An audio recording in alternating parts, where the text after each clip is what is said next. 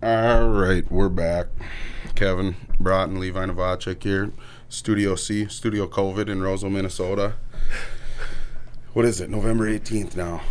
Yeah, we're on Time keeps flying. Yeah, we're on the third week of deer season. Oh, yeah, if you have 3 weeks, you're still able to hunt right now. A lot of the state's done, but a couple guys left probably still banging out there, or I can't imagine anybody still drinking with their buddies after 2.5 weeks. They should have probably called it quits, but...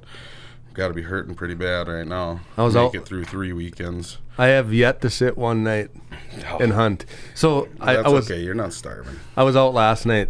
Yeah, you can tell by looking at me. I was out last night, and I was just cruising some of my land. Cruising it. Just I was looking for deer. I was just air quote looking for deer, and I may have happened to have had a firearm with me. No way. Anyway, I saw a lot of people road hunting.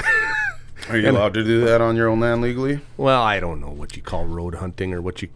I guess shooting from a vehicle is illegal, but anyways... Well, you can drive around with a gun and you can get out like I did and run to the fence post with your weapon. Yeah, that's for sure legal. That is 100% on spot. See a deer, say, I'm running over there that corner and waiting for him. Yeah, so... and then you just hear his AR just pop, pop, pop, pop, pop, pop, pop, pop. That doesn't work. I had that argument this weekend with some guys. They had my buddies came up to hunting for second weekend of deer season and he brought his AR. He just wanted to shoot a little bit, and I said, "This thing sucks. I can't hit a box with this thing." And they're like, "Oh, yeah, right. So accurate, most accurate." I'm like, "What?" Mm-mm. So I've got an AR. Argue that I shot one and it. What was not accurate? You got to really do some work to an AR to make them.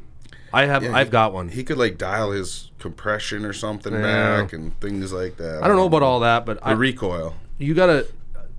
There's so many different variances of an AR platform. Yeah, you get like a 5.56 or whatever, a 7.62, but you can put there's literally thousands of barrels you can put on them, actions, triggers, accessories crazy. So the most accurate gun I've ever owned is in an AR platform right now, but it's because I had to spend some money on it. Yeah, and it's the only it's not even anything close to like what I had in the Marine Corps, which is you'd almost have to use your kick the gun to pull the trigger on it because the trigger pull on the guns in the military they're pretty brutal because obviously you don't want them. You don't want those hair triggers. No, not really. You get handed just wiping old Betsy down and boom, boom, boom, boom. Yeah, you hand an 18-year-old AR or whatever they call them, and I think they're at M4 now or something. Or when I was in, it was an M16. You don't want to hand an 18-year-old an M16 with a hair trigger on it in School of Infantry. He's never handled a weapon before in his life. Fucking bullets going off on the ground. I watched a guy one time with a belt-fed... Actually, I don't think they even use them anymore. I watched a guy with a squad automatic weapon with a belt-fed 5.56. How many running rounds? Backwards towards our platoon with the frickin' thing going off at the ground. So he was pushing them backwards. He was running backwards, and those things are heavy. They're kind of heavy. So you're supposed to keep your fingers straight and off the trigger. That's what they call for, right? Yeah. Well, he was using the pistol grip like a handle. You're not supposed to carry the weight of the gun in your. Say you're shooting right-handed, you're not supposed to keep the weight of the gun. And you're not supposed to use the pistol grip to hold the gun. That's just for shooting. That's panic. If you grab that thing and squeeze. He was running back towards us. It was a live fire range, and they were learning how to they call it breaking contact.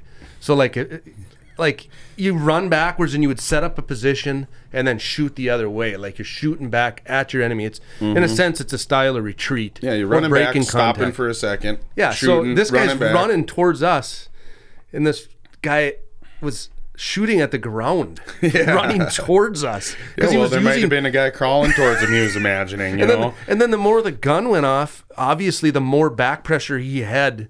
Yeah. And it was out of control a little bit. And the instructor's knocked him over eventually. Well, yeah, he was short, and keep up to it. Honestly, I don't know if he made it.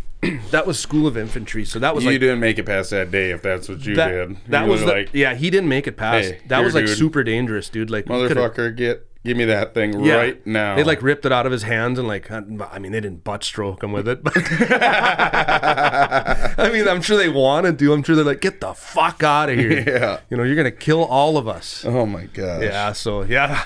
Anyway, good way to kick the podcast off here with a good Marine Corps story. Good Marine Corps weapons, out of control story. But yeah, all in all, I don't know. AR's not for deer hunting for me. Not really. No. So did you see any deer when you're driving around your land? Yeah, I've been seeing all kinds of animals. I've saw, I was out doing some work in the field the night before last, and I saw a nice buck. It was after dark. Granted, I thought about shooting it, but then didn't want to take that fine. Yeah, you get into those situations. The older you get, you're like, you know what? I would have. When I was 20, I would have did this. Yeah, I'm like, nah, I ain't doing that. Like it was on my own land. I was out there all by myself in the middle of nowhere, and there was a nice buck came out, and I was like, nope, I ain't doing it, because number one is I don't honestly want to have to explain this to my wife, because she'd be like, God, you're such a dumb fucker. Yeah, you know? Why your vehicle's gone and your gun and you're in jail. Well, yeah, you know, or whatever. Yeah, the gun's gone and the vehicle's gone, and I drive a company truck too, so they'd be really impressed. Yeah. So, anyways, you need to leave the poaching to somebody else. It's a terrible idea. But what, you got deer out there? You just told your brother-in-law you can go out and hunt. Yeah, we got plenty of deer out there.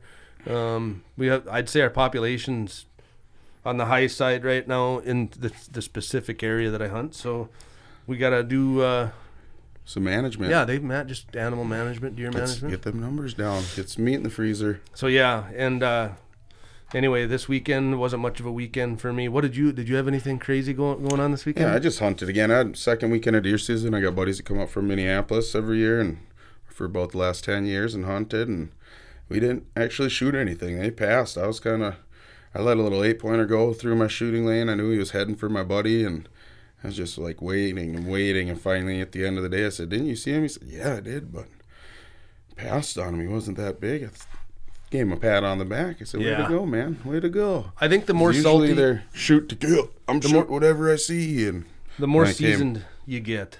Yeah. I think, like me now, especially since I'm renting a house in town here, and I don't really have like an... We have a freezer, I guess, but... Yeah, you're in between It's places. Like, I looked in there the other night, and it was, like, full of pizzas and other meat, like, that we still have. Yeah. So I'm like, you know what? Don't need more. I don't even know what I would do with the thing right now. I'm going to hang it out in a tree. I did that at my land my house last year. It hung an oak tree in my front yard. My consensus is if I take a deer now, it's going to be a buck that... And I know I've preached against that many, many times. I'm a big... meat hunter. I'm a doe fanatic for management. Yeah, I am. Yeah, because I think that's how you manage deer. Is you take the, I don't know, you meat hunt. That's how you. I don't know if my buddy was really, turned into a big buck hunter, or if he just would have rather went and had a cheeseburger instead of cleaned a deer that night. Kind of said that. I said it at one point. We were gonna sit one evening, and I said, hey, you guys wanna go do this, or go to the bar, grab some food, and Well, it's time consuming. Said, yeah, let's do it. I don't need to shoot a deer tonight. Let's just go enjoy each other's company, and that's what it's about. That's what deer hunting's about. Because you can sit in a deer stand all day, talk to your buddies for a couple hours at night, and you're tired and you go to bed. But I want to enjoy hanging out with them too, and they're out for 4 days. So we talked about it before. It's kind of like I said. It's like a holiday, but. This year's been a little bit odd, I'd say. I got some.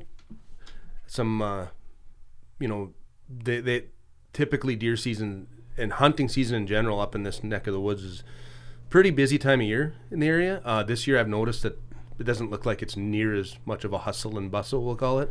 I just talked to a guy that hunts up in the big woods, up in Beltrami, and he said that it's like a ghost town up there because of pretty much not just COVID, but I don't think there's any deer really up that way, and that blows my mind. Everybody says that there's no deer. They call it the big woods. I know. So many wolves. I'm like, I've lived out here for 20 years. I've only seen like one pack of wolves in my life. So I was just out by your house yesterday, out in that field, just over to the east, looking at something for our partner over there, and Anyway, I call him partner, but partner. You know what I'm talking about. Partner. Yeah. So I was over there looking at something for him, and I was back, and there's a little kind of a cattail swamp back in there, and there's wolf tracks in there.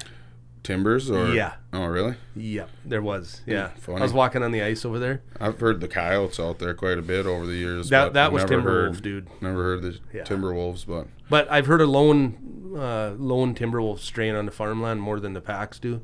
Yeah, just one. Actually, maybe I did. I've seen them up in the cornfield north of there a couple times. Yep. Or running across the field. I'm like, that's too big. And then I saw. That's too big. And then I saw a lone one the other night when I was out working in the field. You lone wolf out there. Hanging together. Me and that lone wolf were just kind of hanging out. Lone wolfing it together. Just lone wolfing it together out there. Everyone else is out partying and drinking, deer hunting with their buddies, and me and that lone wolf howling at the moon. Howling at the moon. Yeah, old Travis Tritt. Is that who that is? I don't know. With the long hair and the 80s pants. Absolutely. I saw a buddy yesterday. He was a big hippie, but he's had his hair down and a vest on. I said, man, who do you look like all of a sudden? And I'm like, that musician that's a hunter and a fucking. He's like, Nuge?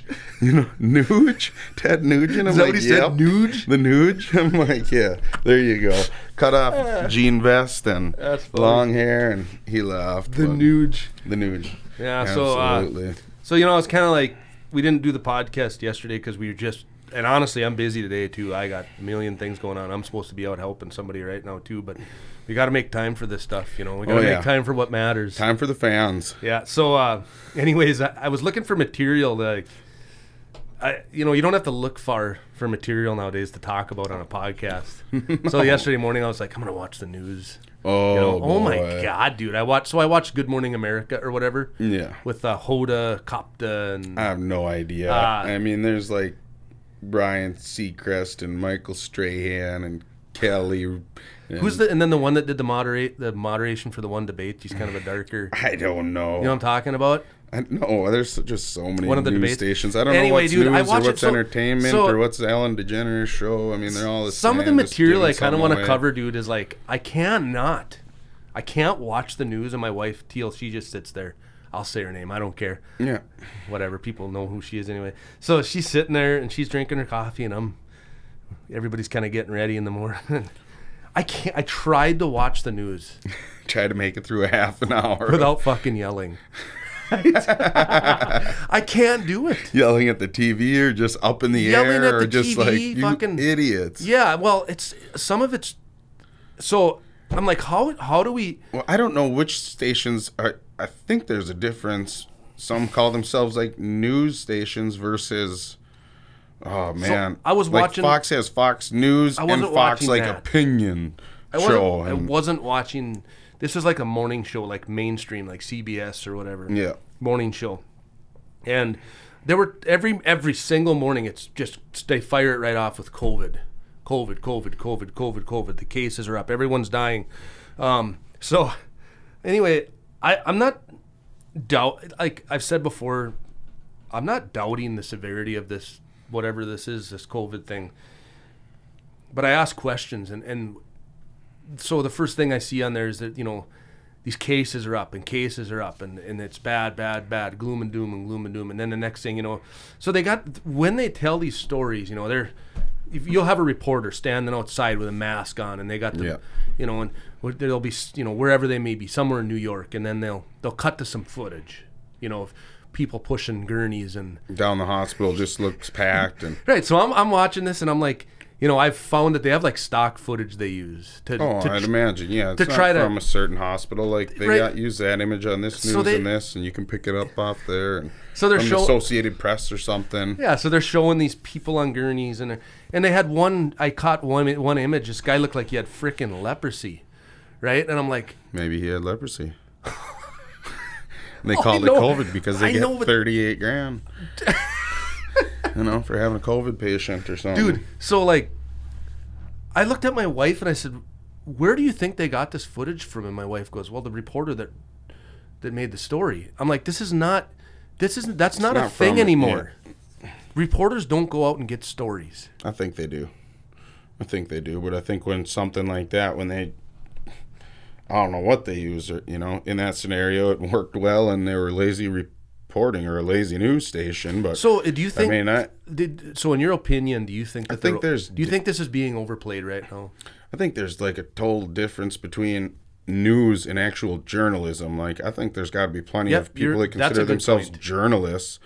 You know, if they go by that title instead of a news anchor that just spouts off whatever's scripted and handed to them, and then they're so you like think opinionated that goes on, and seem like they're fucking drunk or something because they're so opinionated. It's like, what did they shoot in you before you went out and they turned the cameras on? That you're this stupid. You read this shit and you think it's news. It's not. But like then there's got to be journalists out there that are just so frustrated with.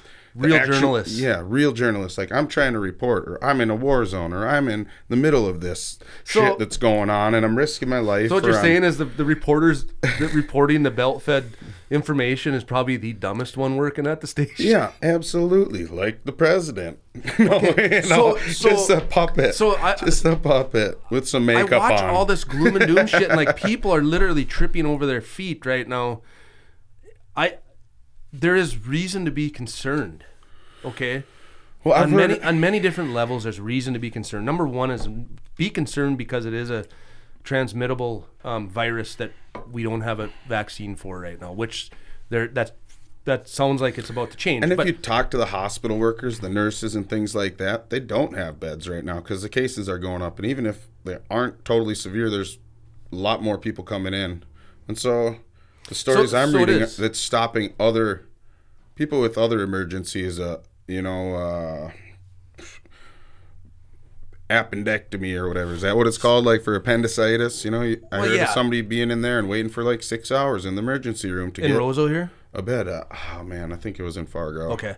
So I guess. And it's like, man, just for appendix, like you used to get rushed in for that and they took it out because you might die. So so in my opinion, there's like a many-factored approach. There's like many factors in how the government is handling this, both federally and state.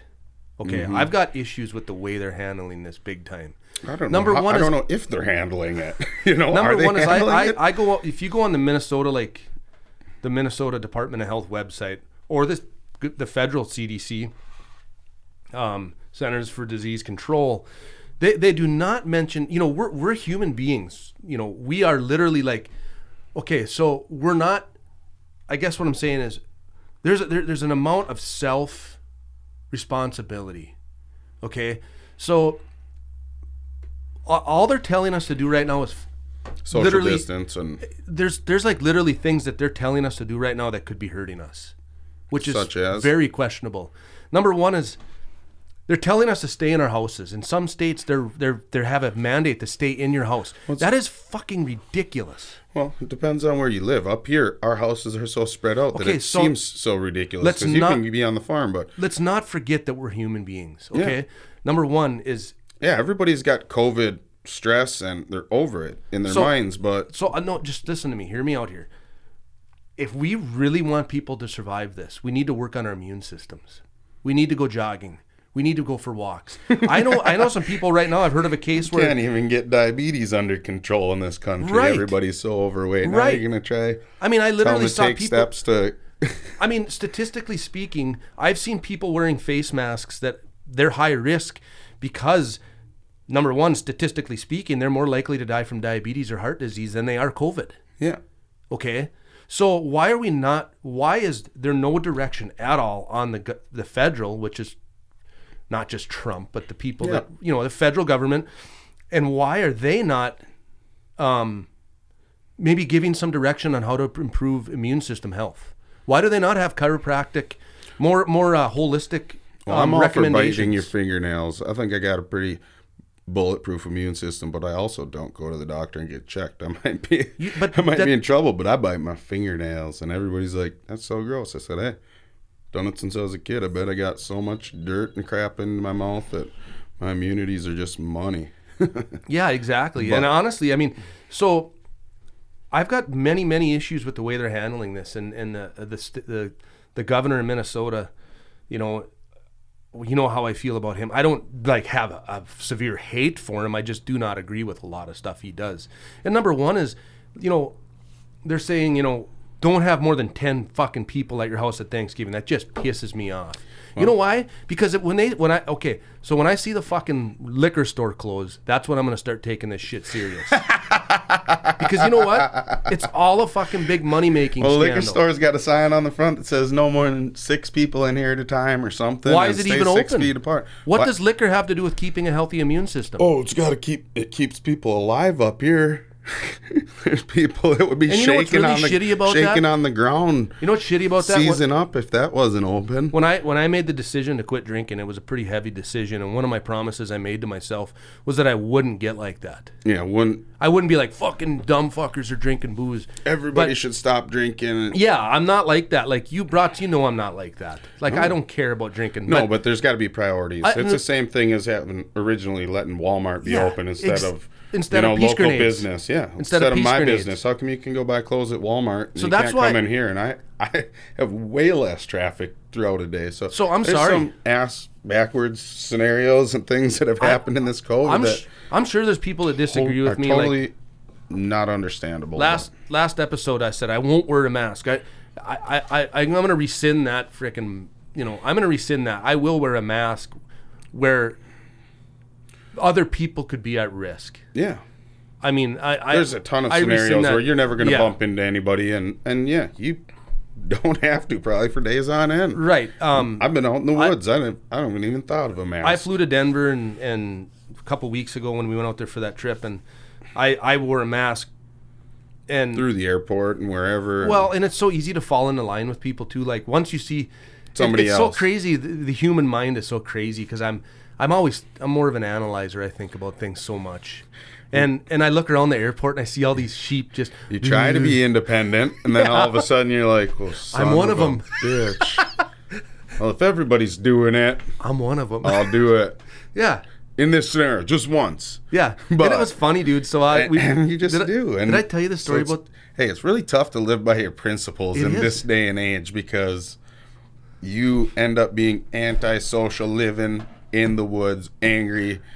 Right, you don't want to be that guy. Pretending to be a happy hippie when really you're just like, damn, I wish I could go see somebody.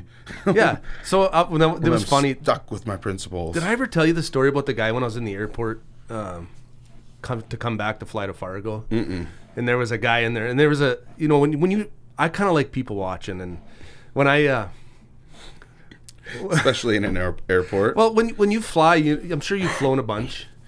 You fly, typically, your big world travelers are kind of the main part of the airport. They got like the big terminals with the restaurants by them and stuff. They walk bars. Right past you, yeah. Yeah, so then, but when you're flying to like a fucking place like Fargo, North Dakota, like you're walking through the whole airport and you're getting down to like these other flights like to Milwaukee and the little tiny planes. Yeah, you're getting into these places. People get on and they're like, oh, damn, when's the last time they did any maintenance to this thing? Yeah, so you start to see different people like, I will call it more rural people. Oh, absolutely. That you'd see at the tail end of the airport. Instead of black suitcases all stacked together, perfect in suits and. Yep. So I see this guy.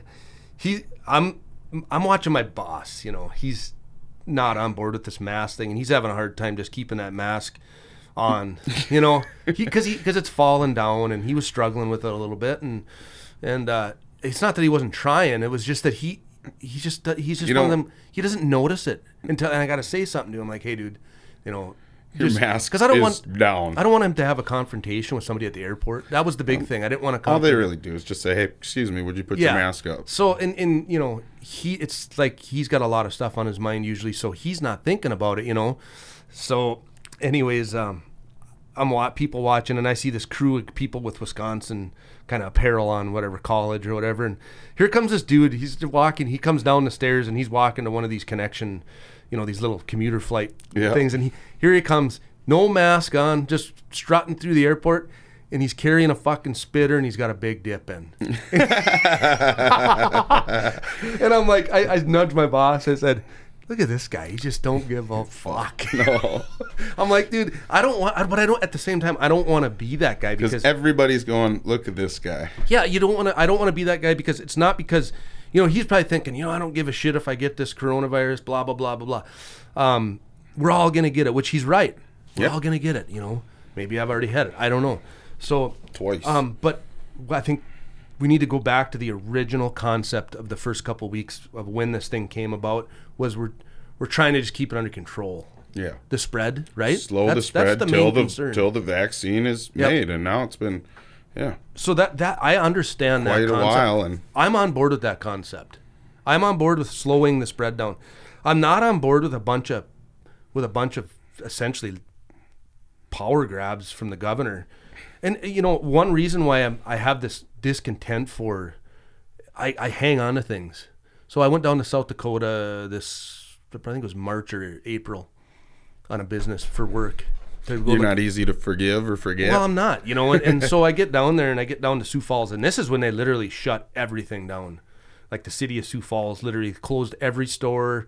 The only thing that was open was gas stations, and they would close at like midnight. Yeah. And so I get down there, and I'd been driving all day. It's like a 7-hour drive from here, about 6 or 7 hours.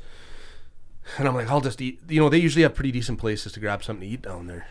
Nothing open. I get there, and the only fucking thing open is the liquor store across the road from my hotel that I was staying at. I'm like, for a sober guy, dude, I'm swear to God, the only thing open. Drink my dinner. Yeah, you know, and I'm like, this is how am I supposed to take this seriously when they're?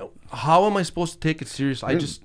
It just aggravated the shit out of me. Maybe it shows you how much alcoholism is going on in this town or that town, when everything's okay to close, but if the liquor store were to close, the town would just erupt. Yeah, there'd be, what do they call them, garbage fires, dumpster fires. And there'd be people riots. Just drinking antifreeze.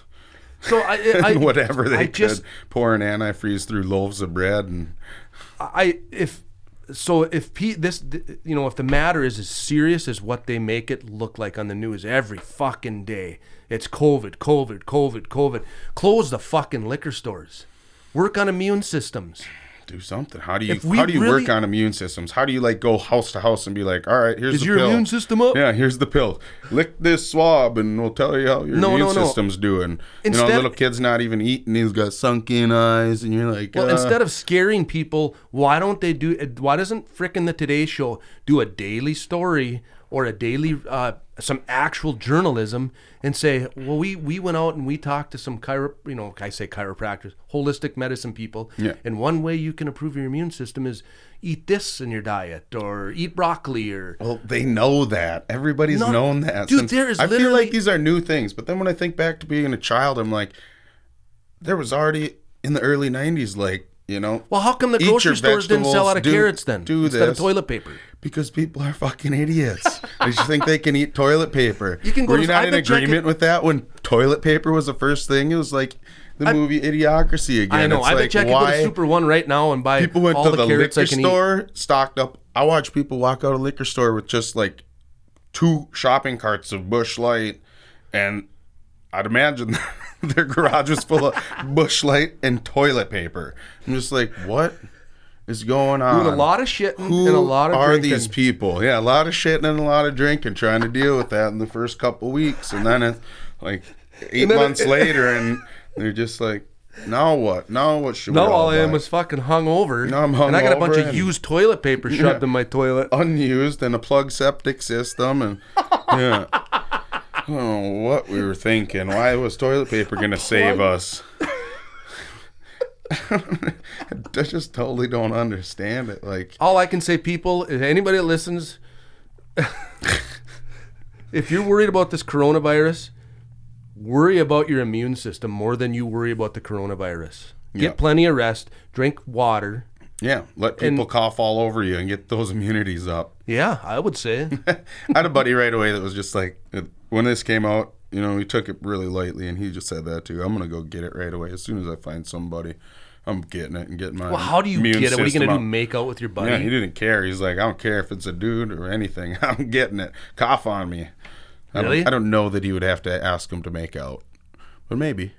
Maybe they do say... The crazy thing is the way this freaking... Even a check, yeah. I'm not giving it to you unless you make out with me. Well, the way it sounds, he could probably try to get it, and he probably wouldn't get it. Yeah, and then the people that are trying to stay safe get it. Yeah, so. and then we have so many variances in the testing. Every day I see the hospital, they update their numbers, and that's what I look at for that. I've heard of you know, we got a family friend that was in Fargo, and he had a blood infection and went to the hospital, ended up getting surgery, getting worked on, had to go home, ended up with another infection, had to come back, and it was serious. But there's nowhere, no, there's nowhere for him. No, he had an infection in his blood that, like, they ended up having to cut out one of his vertebrae. You're shitting me. No, I mean, like, that's terrible. Yeah, it was serious. A fucking vertebrae? Yeah. Like, is he walking? Cut out a vertebrae, turned him into a bobblehead. Does he walk right now?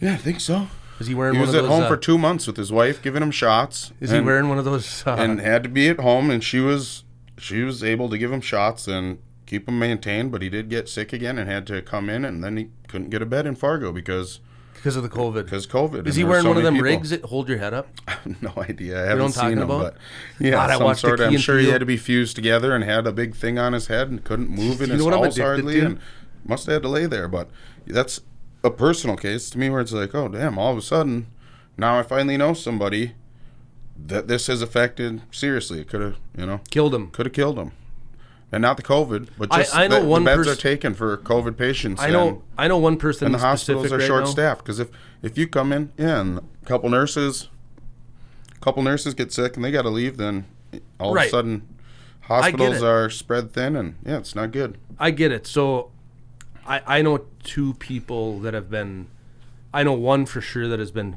pretty much affected for life by this, but this person is at the tail end of their what we call life. Yeah. But it doesn't mean that they don't matter. No. It doesn't mean that they're not any. No, it still sucks. So if it was me, it would suck because it actually put this person in the nursing home. Yeah. And it's not, it was underlying health issues as well. For sure. But pushed over the edge by COVID. It did get pushed over the edge by COVID, and I think some complications with some other stuff. So now this, but I don't really want to talk about it too much because I don't want to invade people's privacy. But I'll just say that if people out there think that I don't take it seriously, I do. But I think that we could take it more seriously by taking some personal responsibility for our bodies. Honestly, if you're overweight, which I am. I'm probably 20 pounds overweight. Oh, absolutely. I'm considered obese, too. Honestly, and though, people argue that, too. Like, I just look like normal Americans. It's like, yeah, that's because 1 in 3 adults are obese in this country. So, and maybe if you one in two if you really want to help yourself, go for a walk. Walk 2 miles a day. I know that if you do get COVID, I've talked to people that have had it, and they said they fared much better if they got out and walked every day. Yeah. Even while they had it, outside. Do something. Granted, if you live in a city, you probably can't do that.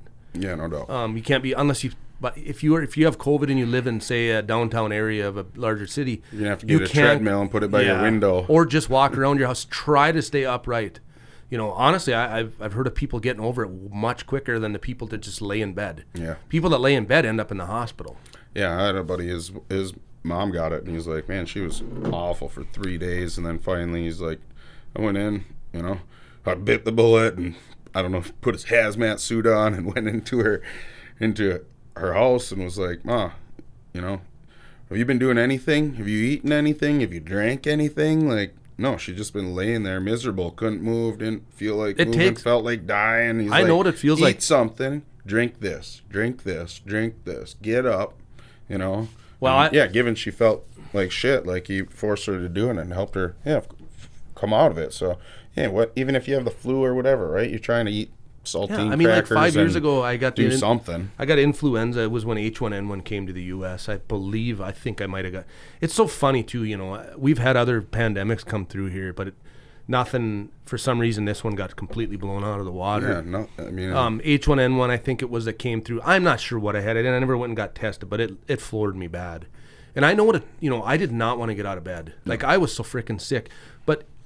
I think if you knew you had corona or if you had a good feeling, say you didn't go in and get tested, I think knowing the consequences of this disease, I think just laying there is giving up in a sense. Yeah. But I shouldn't say that because I haven't been in other people's shoes. So home. Stay home if you can. Try exercise. Try eat something. Even if it means getting out of bed and walking to the recliner, sitting in the recliner or whatever in a chair, and then getting up and whatever. So. you know, kind of enough on that. Keep doing recliner sit-ups, you know. Yeah. You know, and I probably come off like I don't care, but... Well, you've told us that you do care this episode. Last time you didn't want to wear a mask. Now well, look at Levi's coming around son of a. The only reason is because I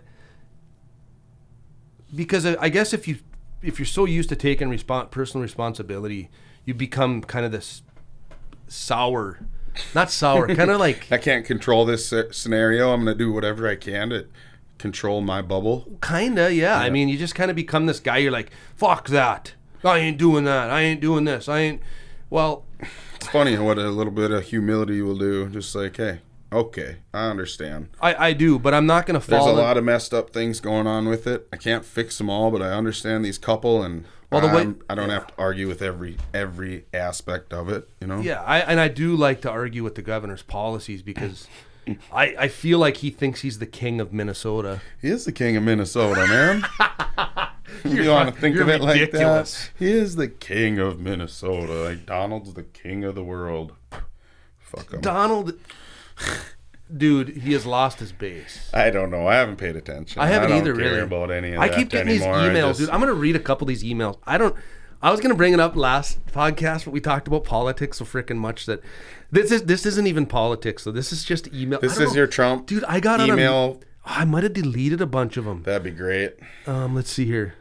That'd be great. Okay, so I don't know who these come from. I must have went on a website and put in back when I was. Oh yeah, we're making huge progress on getting those votes recounted and stuff. Stuff. Is anybody still even thinking about that? I think, honestly, I think so. They're still spending money, sending out emails and battling that when it's. I think there's a pretty large battle. I think there's a pretty large amount of pretty hardcore Republican/Trump supporters right now following this, like trying to push it still. There is the feedback that I've got from some of my conservative friends, especially older gentlemen and ladies. Some of them are still pushing it pretty hard. I'm kind of in the middle. I think as a younger person, I don't think it's going to change the end result. Yeah, like it might prove a point, but it's not going to change the end result and how much money is going to be wasted in the doing it all. I mean, use that money for something good. There's what's going on is if you look at our two-party system, actually we've got four parties right now. And that's what it needs to be. So what we've got, I think, from what I've seen the last month, is the parties are falling apart, both sides. What's our four parties? I would say we've got the far left, which is the AOCs far right, of the world, and the moderates. For each side either. You know who the AOCs are? The squad they call them. They're crazy. They're out of control. AOCs that people just know that. Those three letters are the radical left. Yeah, they are. They're radical AOCs. Left. They literally want us to quit driving our gasoline cars by 2025. Okay? And then you've got the regular Democrats, which I'm on board with 80% of stuff they do. Reading about electric cars today and about what it takes. And that now, my dad sent me an article. He's a financial advisor in the cities, and now he's kind of got on Levi's side, and he's sending me emails saying, well, how about this? Because he likes to invest in oil. He likes to invest in oil. It's down and it's back up. It's down and it's back up. It's down and it's back up. And so he sent me an email with an article all about green energy and, you know, the downfalls of that. And it talks about lithium, how for electric cars and batteries and stuff, like Tesla's trying to secure their own mine to mine lithium because... They are? Yeah, because like 100% of... Like lithium. Tesla, the company wants to essentially have a mine. They want to be independent to get their own, to build their own, their own batteries because... Hold on. Do you think it'll be like the old mining days when they give you like Tesla money then? Yeah, probably. The mine store? They probably do, but they probably give you way more because they're rich, you know? And you're driving electric cars around. Anyway, I thought I'd throw that out there. Yeah. I thought I'd throw that out there. Company money. But no, I think this article said that like 100% of the lithium comes from South America. And that 80% of that is owned by China. So China owns 100% of the elements in the world that are needed to make lithium batteries. Well, mark my word. By going to that, then all of a sudden we're dominated by China again, unless Elon Musk. So here's my prediction on the on, I guess, vehicles. Yep. Like trucks and cars and stuff, fossil fuel operated vehicles. Here's my prediction. In 20 years, Elon Musk is going to look like an idiot. Because we're putting so much money into this. I'd say this is more of a... I'd say electric operated vehicles are not going to be a thing in 20 years. What, I think there's going to be fusion. I think there's going to be a different technology that comes out. I think he's light years behind what should be out. I think that vehicles and okay, so I think we got to get like, what do they do in CERN, Switzerland? Like at the what do they have? The little, what's it called? Something collider where they the Halidron, is it? CERN. I'm gonna look it up. The that's like black hole shit, dude. That's not like energy stuff. Dude, they're making energy. That thing is so many miles around. It's a big circle building, and it. The Hadron Collider, is that what it's called? Yeah, Large Hadron Collider. I don't know. I don't watch enough of Big Bang Theory to figure it out. The Hadron Collider. Nuclear research in CERN. Yep, the largest particle physics laboratory in the world, established in 1954. It's based in Geneva, but they get two particles going in opposite directions so fast, and they crisscross over and over, and they pick up speed, and finally they dial it in so that these two particles collide. And when they collide, it makes like the most ridiculous amount of energy. So they're still trying to figure out how to harness that energy. They figured out how to make two particles collide, and it's kind of like figuring out a way to make this energy from something you can't even see. Yeah, it's kind of like replicating. They say if they could harness the power of lightning.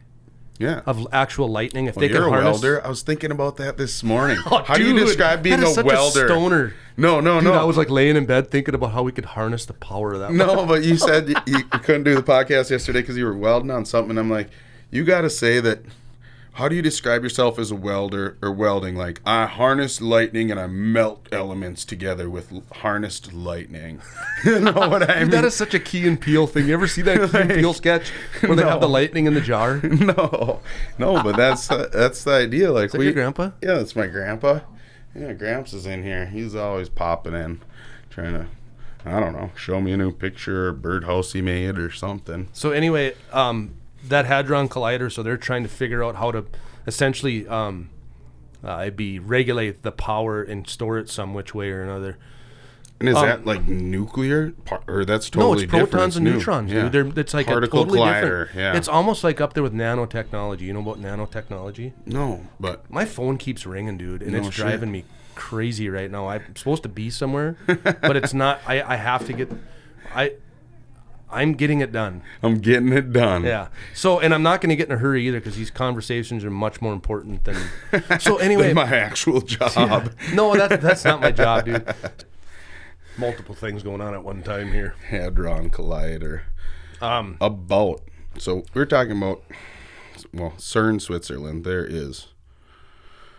is called the Large Hadron Collider. I don't know what a hadron is or what it is. But they're trying to figure out what is the nature of our universe, what it's made of. And, you know, for as much particles as you can physically see, as much matter as physically out there, there has to be the other amount of matter to balance it. Yin, yang, whatever type of thing. Yeah. So they're finding antimatter. They're really creating antimatter, which is the dark matter in our universe. Like the third dimension? Well, you can't see it. You can't see it, but they can measure it to a certain extent, like out in space. Like, to balance the planets out, there has to be something in between, magnetic force or whatever it is, this dark energy that keeps the planets balanced and keeps the universes apart and keeps...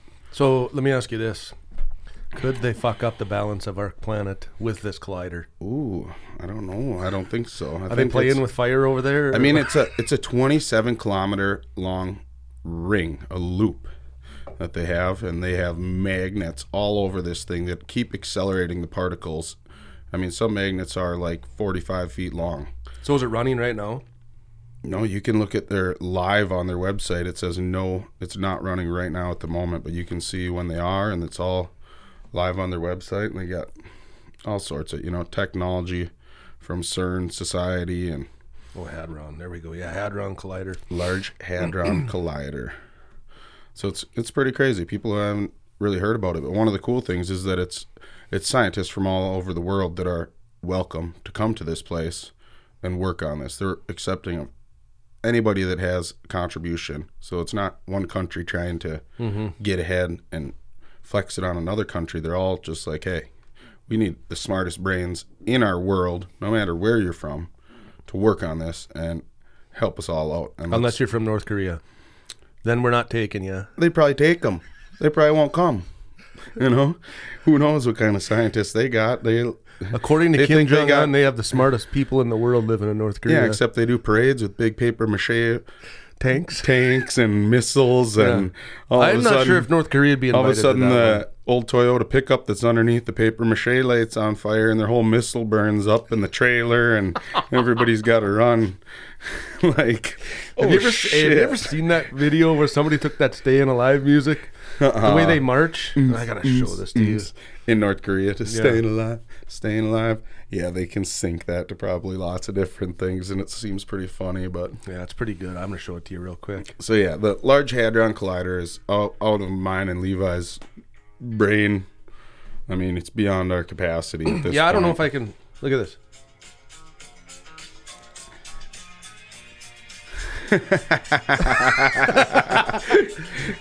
The North Korean army marching to Stayin' Alive. Look at those guys. Stayin' Alive.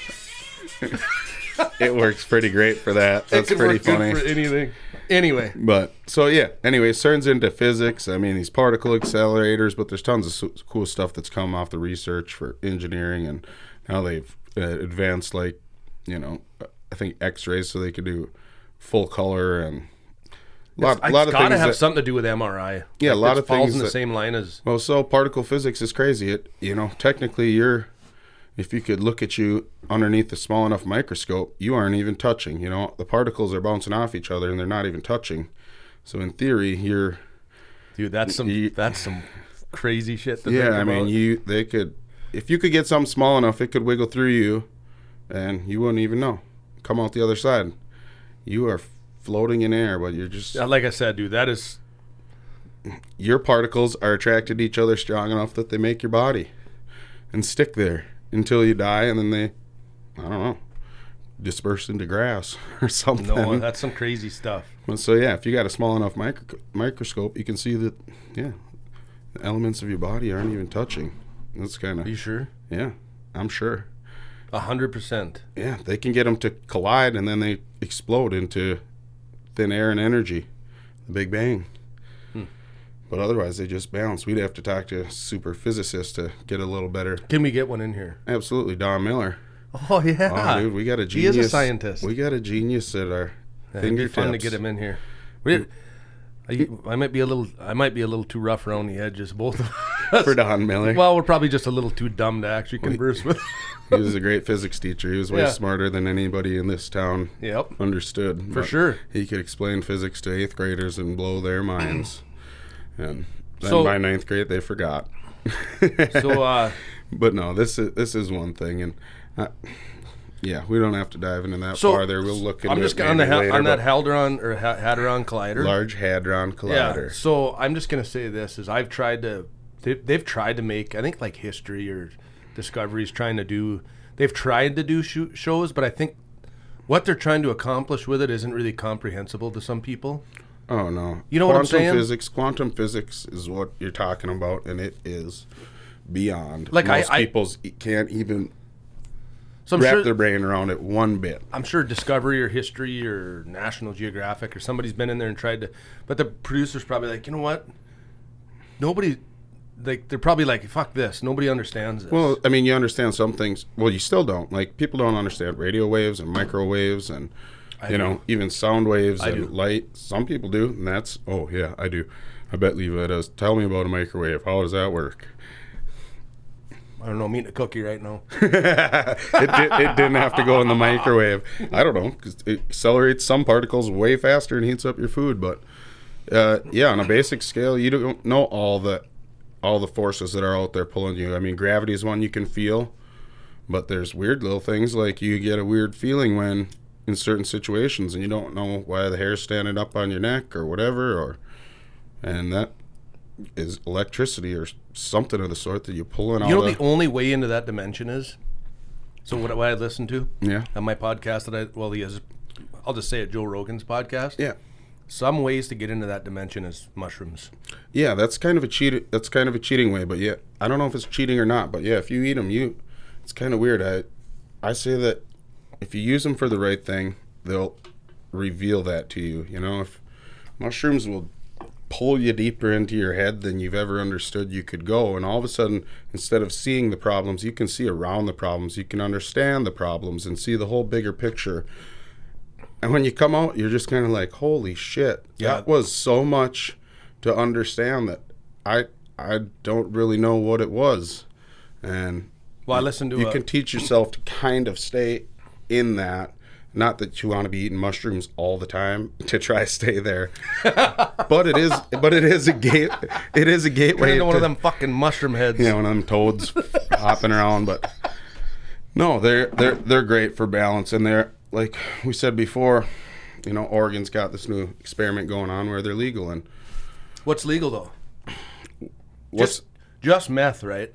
No, any small amount of any narcotic. You can meth, crack, cocaine, mushrooms, acid. And if you get caught with a small amount, I don't know exactly if it's one ticket or not, but what's a small amount?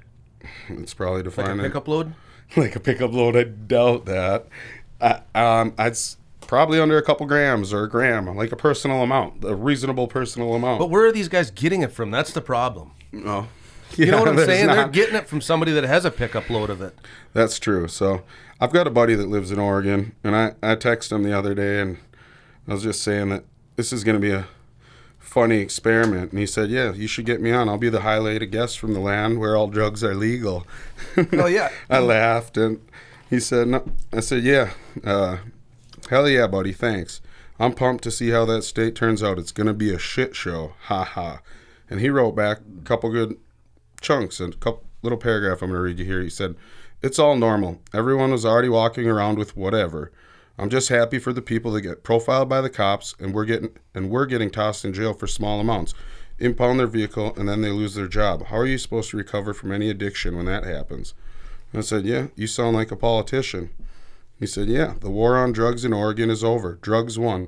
The rest of the country will hopefully follow suit after they realize the walls won't crumble around them. Only the walls for profit prisons. What a joke. So I thought, man, maybe you should be a politician, buddy. That sounded pretty good. The drugs were already there. People already have issues with it. We're just trying to help them. Well, the reason, in my opinion, the reason the government wants to regulate drugs, especially illicit drugs like that, is essentially so they can have their own market, which is opioids or whatever. What do you call them? Opioids, right? Opioids. Yeah, like essentially legal heroin. Yeah, heroin and OxyContin and oxycodone. And so my opinion is that essentially they're trying to regulate a market, but yet they're selling into the same market that they're trying to regulate or make illegal. Now, I am a little bit more conservative when it comes to my views on drugs. Yeah. Like that. I do think the government's got it all wrong, though, too. Well, I think they got a lot of things wrong, for sure, but they do have for-profit prisons. If you talk to anybody that's been in prison or no, I have a couple friends that have been in prison, and they said it, you know, it's funny. There's very few people that are trying to do anything to keep themselves in prison. They want to be out, but it is a business. And without prisoners, there aren't jobs for guards, and there isn't federal funding. So if they can keep prisoners in, they're going to do it and keep you on probation and keep you kind of wrapped in it. And you can thank Kamala Harris, prosecutors like Kamala Harris for that. Maybe she was subtly trying to do some good, you know. So I doubt she was trying to do any good. She was trying to make a name for herself, like every other. Well, there's weird things like, you don't really know what's going on behind the scenes. Maybe she tried to make some moves in that state, but the state isn't totally ready for it, and she had to ride along with what was going on. It was California. The only reason why I think I get hung up on that, mm-hmm. is because there's literally people that voted for her just because they think because she's air quote black that she's going to be for, you know, that her agenda would make her so she would actually be more lenient towards a small amount, which her opinion really doesn't matter. She's the vice president. Mm-hmm. But you would think, oh yeah, I'm going to vote for this black lady because, you know, she's black and you well, she's think, not. You know, she's like stereotypical Southern Indian or something. I don't know. She looks black, but stereotypically, you know, you could say, oh yeah, well, she's a liberal or conservative or progressive, whatever. You know, you could say, oh yeah, you know, you'd think that somebody like her would be right in line with legalizing or being more lenient on small amounts of recreational drugs, but her record says otherwise. Yeah. Which people don't like to hear. What if she's still following that agenda? Well, what if think she doesn't have any swing? She's just the vice president. Well, yeah, what if Biden says, well, Kamala, what do you think of this here? You know, what do you think I should do? What do you think we should do? We've got an opportunity to collaborate. I doubt she's going to say, let's just put everybody with... I mean, you're trying to make it sound like she wants everybody with a small amount to be in jail. I don't think... Maybe she needed to do that to get her votes so she could, in her next position where she is now, actually make changes. Because maybe in the position she was in, she wasn't able to make those changes. But to move up, it was... I think Thomas Jefferson. Oh, man, I'd have to look it up. He was a slave owner, and they talked about him being a slave owner in the North and having a plantation and this and that. And this was before he was the president, but he wasn't for slavery. So that's a weird thing. He wasn't for slavery, but he was a slave owner. But he knew that it wasn't time. Like, there was no way that at that time in the world he was going to be able to just stop slavery. So for him to try to make that what he was running on to try build his political career wouldn't have worked. It would have stopped him way earlier in his career. Not having slaves? By really pushing for abolition of slavery, because he just would have never been in a position to make any changes. So they said he treated his slaves great on his plantation. Well, he probably paid them. You know what I mean? Like, he treated them like family. And so even though he still technically owned them, he treated them like family. And so you're looking at him as a slave owner. His slaves are looking at him like he's the best slave owner, apparently, the most forgiving and understanding human. But also you can go back and say he was a slave owner.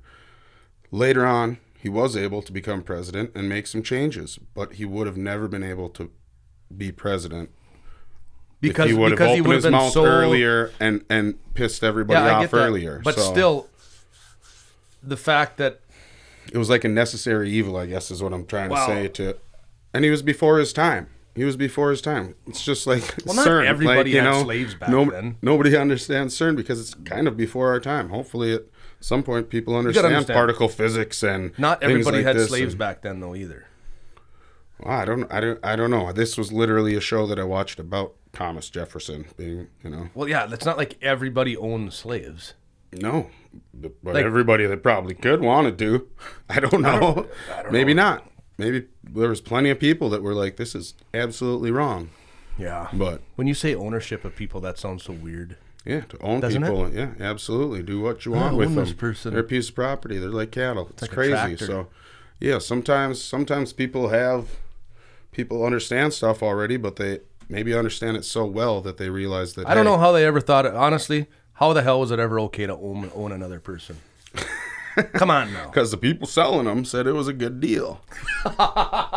No, I mean, seriously, how, man? I don't fucking know. I know we've changed a lot as a people. We haven't changed that much. That would be okay. I mean, we've evolutionized, but god dang, it was only a couple hundred years ago. Evolved. Whatever. Evolutionized. What I'm saying is, we've still got 5 fingers and 10 fingers and 10 toes, right? Yeah. I mean, so like, it's not like our brains have changed to the point where we're like, well, that wasn't okay, but back then I understand that how they thought it was okay because that was. Like, that wasn't okay at all. I'd have been alive in that time period. Long ago. I think if I'd have been alive in that time period, I'd been like, hey, guys, I don't think this is okay. Yeah, but just like wearing a mask in the airport, like you said, all of a sudden everybody's wearing masks, and you're like, son of a bitch, I don't want to be the one guy that's opening my mouth and saying, this is bullshit. You're right, dude. You know? You're right. So, yeah, you go with the flow. You go with the crowd. And yeah, you know, he did to an extent, but at the same time, he understood and, yeah, treated his... Okay, so I got a text here. Treated the people better. I don't even want to bring this up. Well, apparently you do. I don't think it's not true. I fact-checked it, so I'm not even going to bring it up. It's something that was a Kamala Harris tweet, but it cannot. Yeah, there's plenty of those things. So my grandpa is hard Republican, but, you know, he's 85. I'm not going to change much for him.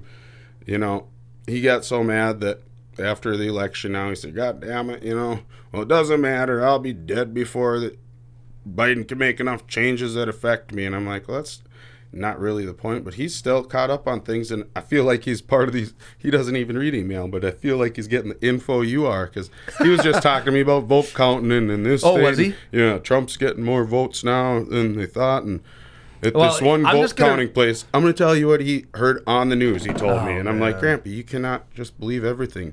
He said that in some town and county in Wisconsin, that at 8 o'clock, whatever night they're counting votes, the most important night of counting votes for our country, that all the Democrats inside the buildings told all the Republicans, you can go home and go to bed at 8 o'clock, and we'll keep counting the rest of the night. And that just so sounds... all the Republicans left, and all the Democrats stayed and started hiding votes, and now they're finding them votes. Dude, and I'm like, dude, it's not like all the red Republicans were wearing red button-up shirts, and then all the Democrats were wearing... I'm a Republican, and you can go home... Why don't all you that voted red go home, and we're going to count the votes for a few hours. Dumbasses. And I mean, but people believe this news. Like, there are live streams going on in there. Is he listening to Newsmax? Oh, I'm sure he's fucking found Bill O'Reilly somewhere again. Or who knows? Whoever hates AOC. I don't like AOC. I know, but that's just all that stuff is wrapped together with me. It is wrapped, but it's not, though, either. I can see through the bullshit. Yeah. All right? But, yeah. I can see through the bullshit. God, that was comical to me, and it's just like, Grandpa.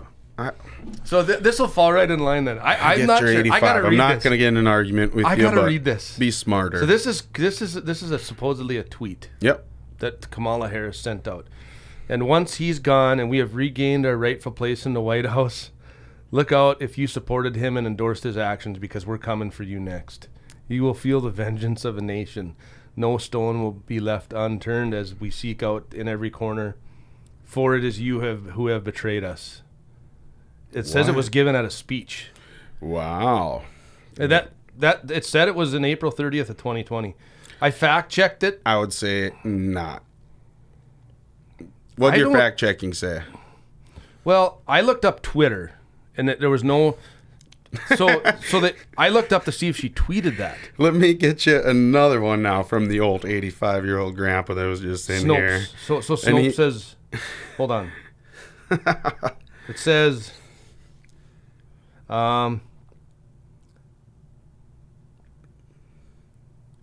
it says it's not factual recounting of... the real-life events. The article originated with a website that describes its output as being... Okay, so it says it came from a satire. Yeah. Like, you know, you ever heard of the Onion?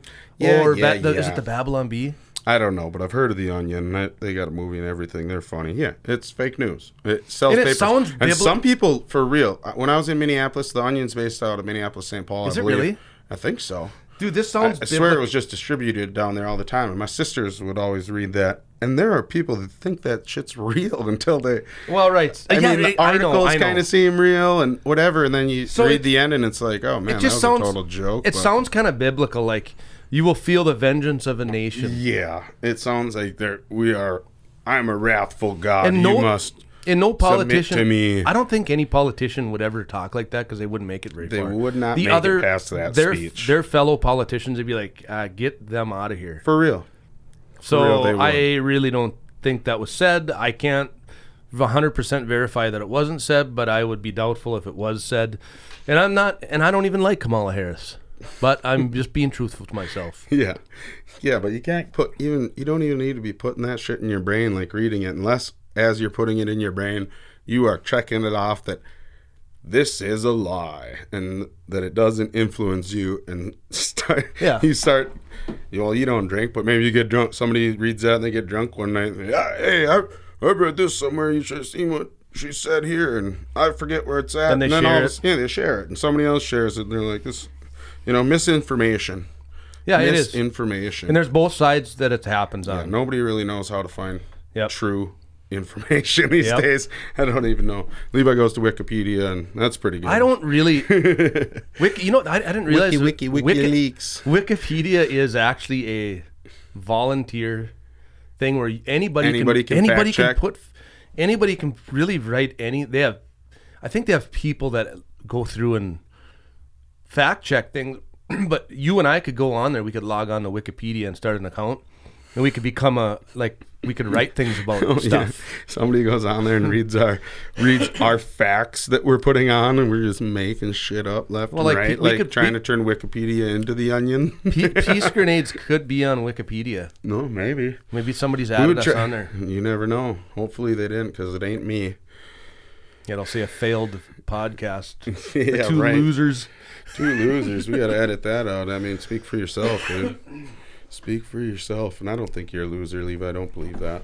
I don't know who told you that, but you shouldn't believe that, buddy. You got a lot going for you. Yeah, that's what my you're shrink, handsome, that's what my shrink tells me, young man. Yeah, that's what my shrink tells me. I am your shrink, dude. This is your therapy. It is therapy too. Honestly, it is. This is your therapy. I want to talk about something weird. Not weird, not at all weird, but got a buddy in town that's been. I don't know what the 14-day challenge is. People put videos of, upload videos online maybe of 14 days of trying to do something good for somebody else. Or, you know what, I'm going to have to edit this out because I don't know what the fuck the 14 I'm going to look it up. You don't have to edit it out. 14-day challenge is. But anyway, I was watching videos that buddy DW is out there. He was putting up videos and on healthy living and lifestyles, and talked about himself, revealed a few things, and just about instead of medication, try to do healthy lifestyle. And that goes a lot of ways, like back to what you're talking about, COVID or even anxiety. Can you go for a walk instead of eating your anxiety medication? Would going for a jog once a day allow you to drop your medication? Or I tried that. You talked about diabetes and stuff too, that now they call it diabesity because...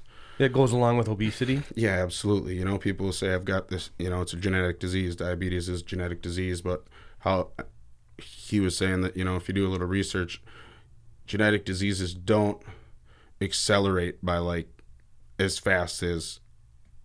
What they've diabesity or type 2 diabetes or diabetes in general has been accelerating over the last 30 years. It has tripled. Over the last 30 years, agree 100%. That is not, you can't say that is genetic because your genes haven't changed. Like you just said, we still got 5 toes, 10 toes, 10 fingers. That's a big issue. And another thing he talked about is a food bank here in Northwest Minnesota that, coming into the holidays and with COVID pandemic and all this crap, people should support their local food banks. And it's something that I never really looked into. I think about it a little bit here and there, but it blows my mind that people are starving in this country because we're an obese country. I'm overweight. I've never struggled for food. So it's weird to me that, when you think of a food bank or sending food off, you think of the commercials with the starving kid in Africa or whatever, but you don't think of the neglected kid well, that's what they put on, the commercials about. I know, we got the guy in the khaki pants with the white beard and just for $1 a day. Oh, you got, that exact image, right? Have you ever seen that parody? Yeah. Have you ever seen that parody? No, I haven't. But, it's like, man, trying to tug at heartstrings. And it does, and it might be a good cause, but like we've talked about before, you got to be careful what causes and where you give your money. You should look into it. But I'm looking at the website for the North Country Food Bank. It's Northwest Minnesota, and And they are apparently transparent. They'll show you where their monies went since whatever. If you want to download the PDF from 2010, you can do it and see where it goes. But yeah, something to think about. And I think this is something that I will get behind and donate to, because yeah, going into the holidays, it would suck. I can't imagine that there are kids up here because winter. Yeah, into winter. Yeah, absolutely. And it's not the kids' fault. It's obviously. And there's plenty of food in America. Just you got to get into the hands of those kids. Yeah, and, based off of crop prices, yeah, there is plenty of food, plenty of supply from the farmer all the way to the crop prices. So I can't. I got to make you laugh a little bit here. All right, folks, look into the North Country Food Bank if you got time. It's a great cause. Now Levi's gonna make us giggle. I can't. I shouldn't even do this. But you ever seen the SNL skit? It's like for 39 cents a day. It's this guy right here. Yeah, you can support. 39 cents a day, yeah. Right? I mean, a guy should. Some of those organizations are crooked too, so I can absolutely make fun of it a little bit. Yeah, there's organizations. I think the food bank is obviously. If you donate money to Joel Osteen, you're a fucking idiot. You know that dude that preaches online? Why are you pointing at me, dude? I do not donate money to Joel Osteen. I don't need. First of all, he looks like a criminal. He is a fucking criminal. So number two is, donate to your food shelf. That's honestly your local. Yeah. Yeah, your local food shelf. If a guy wants to make a difference, or better yet, if you just want to clean out your pantry, they'll take anything. Because I know growing up when I was younger, it seemed like I would eat. I mean, there was times I'm not saying I was famished as a kid. I ate well, but my mom wasn't big on treats. Mm-hmm. And I got sick of eating the same shit after school, an apple or we just never really had treats. And I would eat I called it a mayonnaise sandwich. Yeah, was it just a mayonnaise sandwich? That's all she was. My brother'd make it for me, and then we played Nintendo. Here, I'll make you a mayo sandwich. Yeah.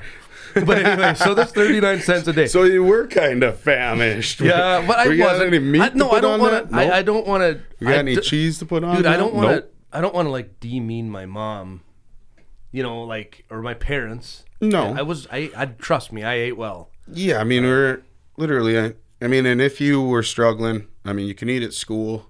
I mean, a lot of kids up here. School lunches. I know, but kids grew up on it. You could eat breakfast at school, at the public school, and lunch at the public school. I ate lunch every day at a public school, but. So this guy's this SNL skit, dude. You've never seen it? No. It's got to be one of their funniest skits ever. Because he's just for 39 cents a day, and he's got, I'm not going to play it, but see the two black dudes in the background? Yeah. Right? He's for 39 cents a day, and they're like, what's 39 cents going to do? They start, what are you going to do with 39 cents? Jazzing, right? Start jamming on them.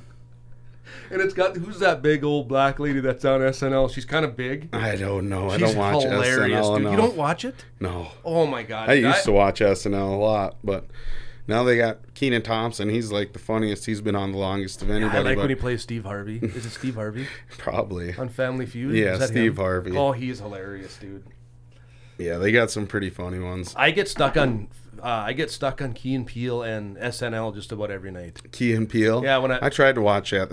You don't like it? They haven't aired that for a few years. I think it was too dry for me away. Yeah, Keenan Michael Key. I guess I get their comedy a little better. Something like that. It's Key and Peele. Jordan Peele. And it's funnier in hell when they play white people. That's freaking hilarious. That's like when Dave Chappelle. That's like Dave Chappelle all the way back to the first black white supremacist. That was Chappelle's show back in the day was so funny, and quit that. It was earth shattering, dude. It was earth shattering, but It was before its time, and that's what made it great. It was Eddie Murphy's stand-up in the 80s. It was, still stands out today. It's hilarious. But. Yeah. So what else we got cooking? We got So now we've got. Should we talk about what's going on out in the fields? Out of field? What's going on out in the fields? Is there something going on out in the fields? Out in your fields? Or what's going on besides you and the lone wolf out there howling together at the moon? Yeah, well, we're just wrapping things up for the year. Probably going to put some stuff away. The ice, it's starting to get frost now. We got about, I would say, anywhere from an inch to 4 inches of frost on the ground now. That's reasonable. You can still be out there getting some stuff done. I'm trying to figure out what I got to do with my hemp stocks over there. The guy that was supposed to come cut them and bail never showed up. But we've got some hemp product. You could probably just put out an ad, and you wouldn't get paid for it. Everybody would come and take it and try to dry it up and smoke the shit. We got some product off the field though. Luckily, we did. We got 170 bales. Okay. So we've got, but they're not mine. I only had. So what? It's too tough for your machinery to cut through to harvest, or what? I honestly don't have any haying equipment. I've got all would be considered small grains equipment, which is a combine and tillage, a little bit of tillage equipment, a drill.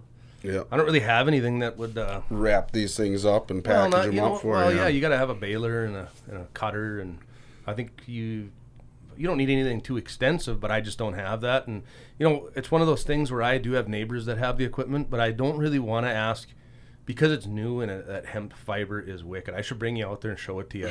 I was out ditching it the other day. Yeah. That big rotary ditcher I have it just sits there and just wraps and it just makes a mess. I mean, it's like trying to ditch through rope.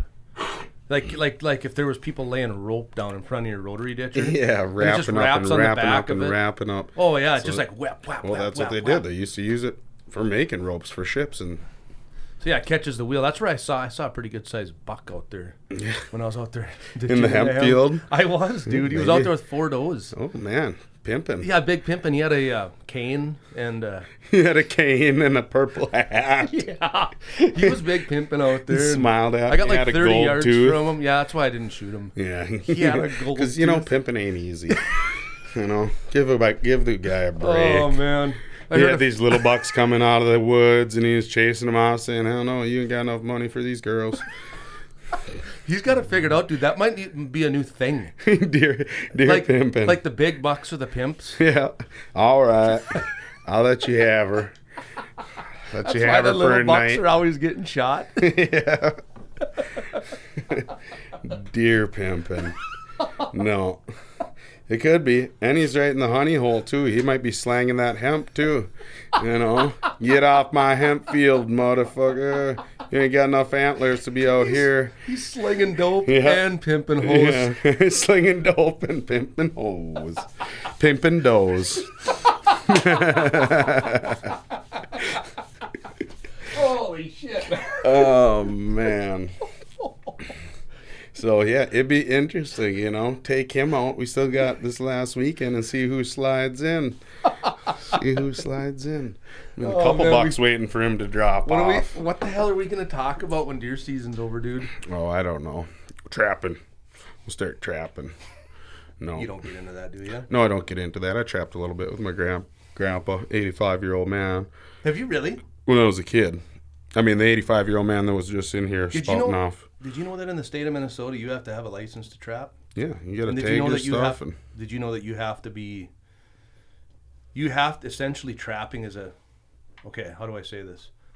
You have to have... You can't just go buy a trapping license.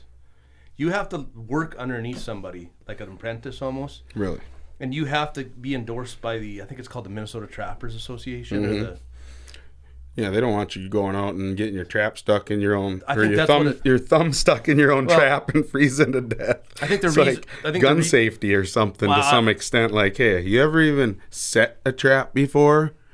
I think the reason they do it is it's for animal safety too. Yeah, because you got to be able to set it right, and hopefully you kill them instead. And where you put them, because you can't go trapping just a mile south of town here.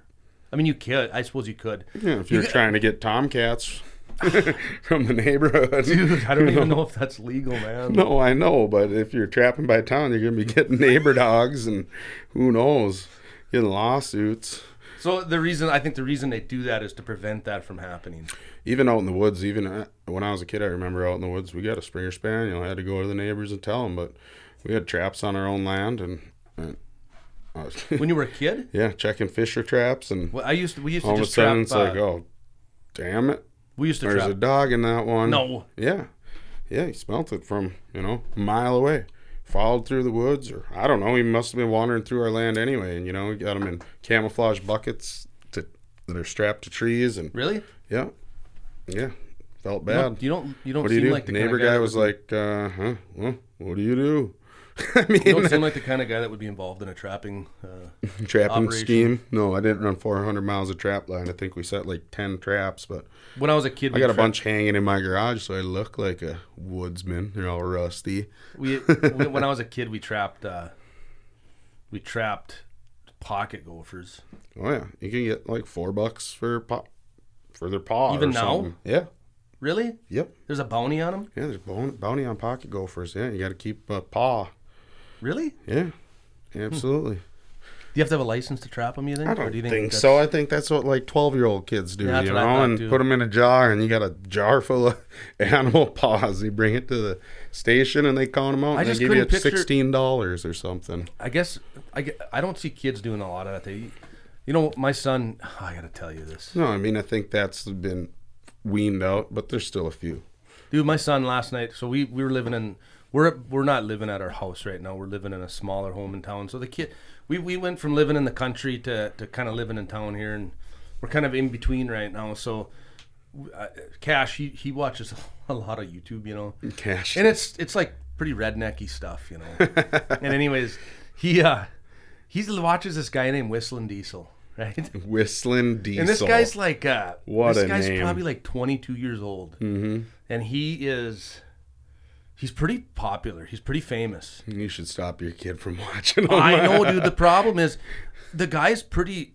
He can do a lot of shit. Like, what he does... The way he started... What does he do on his videos? What's Cash watching? The way he started his YouTube channel was he was into these Duramax diesels.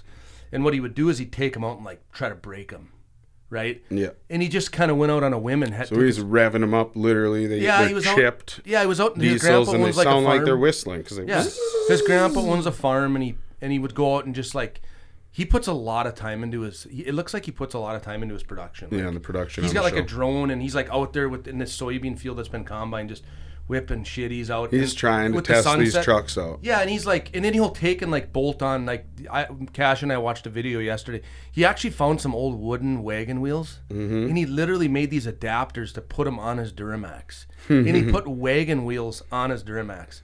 For no reason at all. Yeah. So, like, and Cash will sit and watch this crap. Because somebody's watching it, and he's getting paid. He actually drove it with the wagon wheels on it through the bean field, and he made it, like, 20 feet, and his front left wagon wheel just broke. Yeah. And then the rear left busted off. So then he, like, tried to whip a shitty with it, you know, and he like, pushes stuff until it won't move anymore. Yeah. And then he's got, like, this jack, and he does everything himself. So, anyway...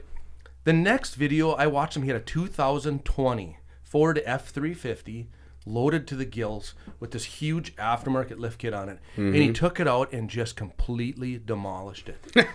So, right? I mean, like, ripped the box right off of it. And this kid's like 22 years old. I'm thinking, holy shit. I got to see the backstory on this. So we found another YouTube video of his this morning. Cash and I were watching it, where he goes and picks up this truck out in New Jersey. And it's built by a custom shop. He paid $95,000 for this pickup. Mm-hmm. That's how much money he's making on YouTube. And he went out of his way and bought this truck for $95,000. Or he's from a rich farming family. They're not farmers; they're a construction family. Well, could but be I don't rich think, anyway. Dude, I don't know anybody in their right mind, even rich people, like people that have money, that would buy a $95,000 off-road Ford Super Duty, take it out, and 2 weeks later, the thing wouldn't even run. He had the box ripped off of it. Yeah, but he probably got a new one, because that's probably a Ford deal. Like, hey, we're going to let you do it. We're going to give you this truck. I don't know how that would be beneficial, because it was completely demolished. He had the windshield busted out of it. I mean, it was freaking wrecked. What is the point of that video? Just to see He would take it out and jump it. Yeah. And then he'd take it out and, like, just... I don't know. Every pickup he's got on there is, like, he's got the box ripped right off of him. Yeah, so he's literally destroying trucks and seeing how tough they are, and that's his videos. Yeah, so I'm sitting here going, okay, Whistlin Diesel, he's huge. Like, he's got T-shirts and hoodies and all kinds of crap. I mean, we could have T-shirts and hoodies, too, but in fact, we do. Peace Grenades. Yeah, we're a T-shirt. We're in a apparel store, so we got them. We're a real store. Got them. Anyways, so I'm sitting here going... Should he be watching this? Because Cash he's a farm kid. Yeah. He's going to be, like, running my equipment, driving my pickups. But that doesn't mean he has to be uneducated. Yeah, I know, but he's not Whistlin Diesel doesn't seem like it's something that's helping your child's brain grow in any of the right directions. Well, Cash told me, Cash told me one thing. Dad, I want a truck. I'm gonna wreck this thing. Well, like, you know what's funny is he told, and I was wondering where he got this from. This is about 3 months ago. We were driving down the road, and he looks at me and goes, "Dad, when I get older, I'm gonna make enough money. I'm gonna buy a brand new big pickup, and I'm gonna take it. I'm gonna wreck it." That's where he got it. You wonder where he got it. I know, dude. That's what I was wondering. I'm like, that is not a good idea, Cash, man. I'm going to tell you this. If you do that, I'm your dad. You're going to be old enough that I can punch you in the mouth. For real. If you buy yourself an $80,000 pickup. I don't care if he pays for it with his own money. I know. I'm still going to punch you in the mouth, you fucking idiot. I didn't raise you like that. I wish I want to let you watch them Whistlin Diesel shows all the time. Yeah, I know. The guy, it's just the most dumb shit that the guy does. You should be telling Cash, hey, Cash. Watch something more constructive, like Millennial Farmer or something. I mean, Millennial Farmer never wrecks nothing. I don't know all these shows. I have a 3-month-old boy, and I hope that I can keep his screen time to a minimum, but it seems like all my friends these days are like, yep, you try it. You try it, and then see how it is when you can hand him a phone and he shuts up for an hour because he's playing, and it's so nice. It's like, whoa. My kids, why do you... they're pretty good about it. They are. They're pretty moderate about it. When Cash was younger, a year ago or so, he would get pissed off when you'd be like, "Hey, take it away," Yeah. But now he's just like, whatever. He's kind of over the romance of, or we'll call it the honeymoon of getting an iPad. Maybe. Yeah, getting an iPad or getting to use an iPad. He's kind of over that, and now he's more like, "Here you go," Yeah, I mean, to some extent, they might be fine. Learn a couple things or watch Curious George for an hour or something. When you got young kids searching on YouTube and whatever, and Whistlin Diesel. Do not watch it. I mean, you can find a lot of stuff online. I know once I was 13 and got that dial-up internet. Whatever it was, there was pop-ups coming out on my parents' computer left and right. And this kid me. This kid is appealing. Like, he's appealing to like a younger guy that's like who Cash. He's trying to. He's appealing because he has this good footage of him like spinning out in this bean field. There's one, we watched another one where he took it was a nice clean Duramax white crew cab pickup. And it was a 2-wheel drive. Mm-hmm. And it was one of his buddies. And they took it, and some guy had shipped them some paddle tires, like desert paddle. Okay, so I'm going to say this. The only difference between you and this Whistlin Diesel is he grew up in an era with drones and a camera. Yeah. You did all the same shit. I did all the same shit without drones and a camera.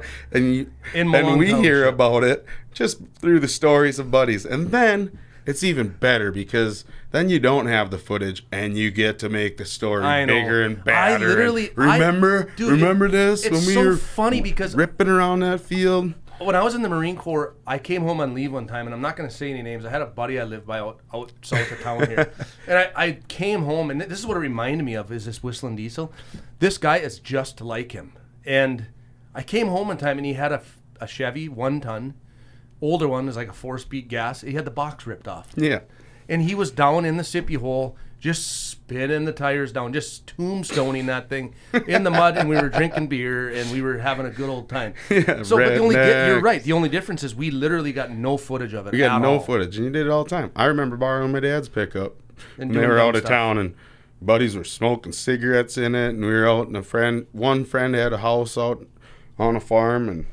let's take it out in the field, and I don't know what we were doing. We were ripping around. I got pretty decent trouble for that one.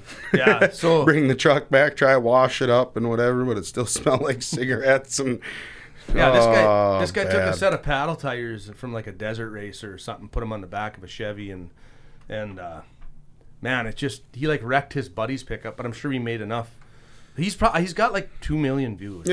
Made enough off of it. His buddy will sacrifice a truck. He'll buy him a new one. But there's something that appeals, and it's his personality too. I mean, I probably wouldn't have got along. I look at him now and I'm like, I don't really like that kid. Yeah, if I was his age, I think I would have punched him. Yeah, and he like did some dumb shit too in another video. If you knew him, if he was your age and he was doing that, I'd be right there with him. I'm sure you might be right there with him, but you'd be like, dude, this is a really nice pickup. We should not be doing this. There's some beaters over here.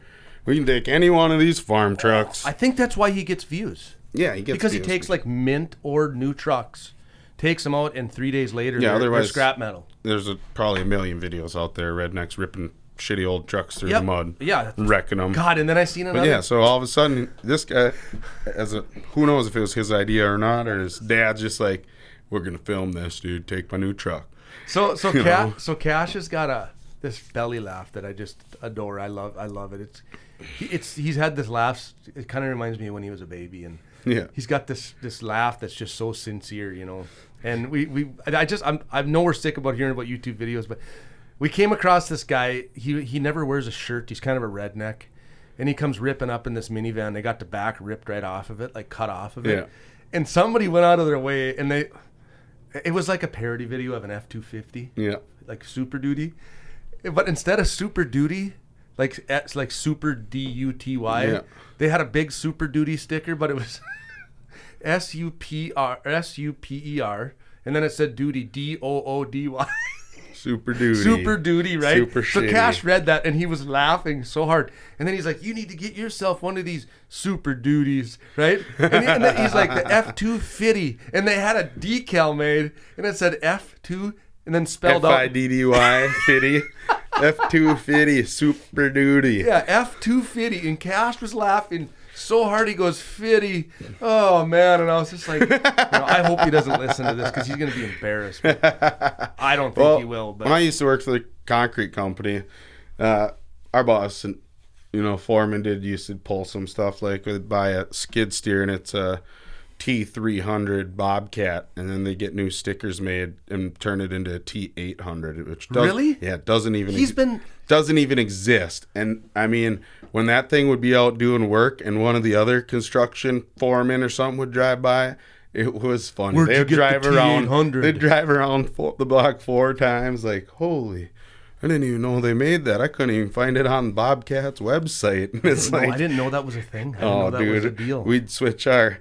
If it said, that's a good idea. T300, we turn our T770 into a T970, and if I ever get that we got prototype hasn't even been released. And if I ever mess with something, I like when people take junk, and then put decals on it, like F250. Yeah, that's pretty funny too. But if you just get something mint, brand new too, you go to the decal shop. Make it look legit. Yeah, you can have them just print off new ones. People get mad. Yeah, we put the heat gun to them and peel off the old ones and put new ones on. And just when you'd explain it to somebody, there's like, even a mechanic, dude. The mechanics would come to work on the machinery in our shop, and just like, well, I've never seen. I don't even have this in my book.